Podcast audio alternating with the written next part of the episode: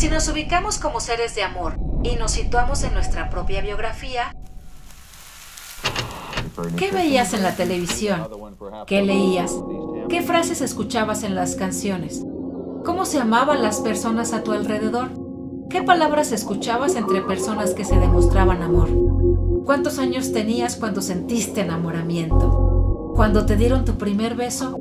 ¿Te gustó? ¿Fue lo que esperabas? ¿Cómo fue tu primer amor correspondido? ¿Y el no correspondido? ¿Cuántos años duraste amando a tu amor imposible? Soñando, fantaseando situaciones románticas con esa persona y viviendo en el autoengaño pues sabías que eso no iba a pasar.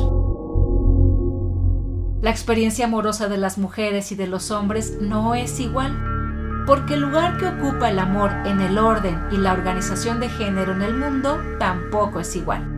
Si hay desigualdad de género, también hay desigualdad en el amor. Como dice Marcela Lagarde, la pauta de desigualdad de género marca profundamente las relaciones amorosas. Para Coral Herrera Gómez, el amor, en lugar de ser una experiencia de liberación o un motor de revolución, en estos tiempos es un dispositivo de control social sobre las mujeres.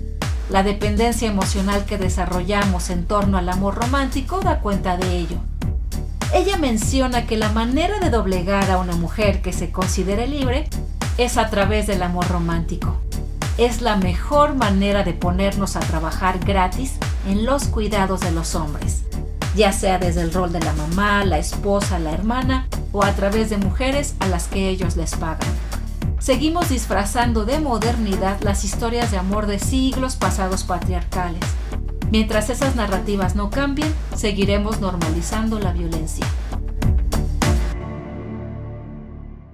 De verdad es hermoso, romántico y cautivador el sacrificio de dar tu propia voz y dejar de ser tú para obtener el amor de un hombre, como en la versión de la sirenita de Walt Disney.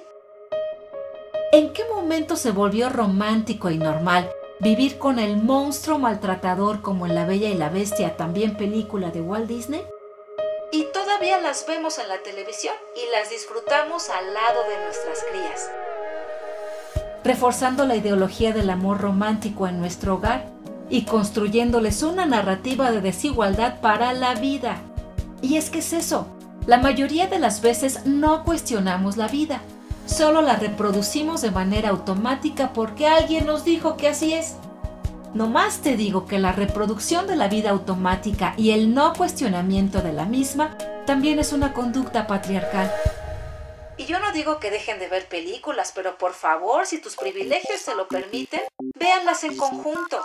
Reflexionemos sobre las historias, cuestionémoslas, analicemos cómo nos perciben a nosotras y cómo los perciben a ellos. Construyamos en conjunto otra narrativa para la vida. Porque el amor romántico también es una ideología, ¿eh? En la que se refuerza la idea de que iguala a las personas, pero ¿qué crees? Así no es. Se cree que el amor romántico fortalece y consolida las sociedades organizadas gracias a la diferencia de géneros, pero ¿qué crees? Así tampoco es.